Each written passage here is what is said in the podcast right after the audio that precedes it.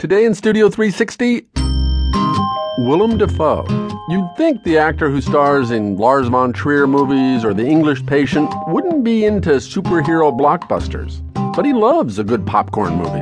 I'm not as attracted to conventional acting scenes with psychology and great writing. I like the event. And these days, anyone can become part of a movie event.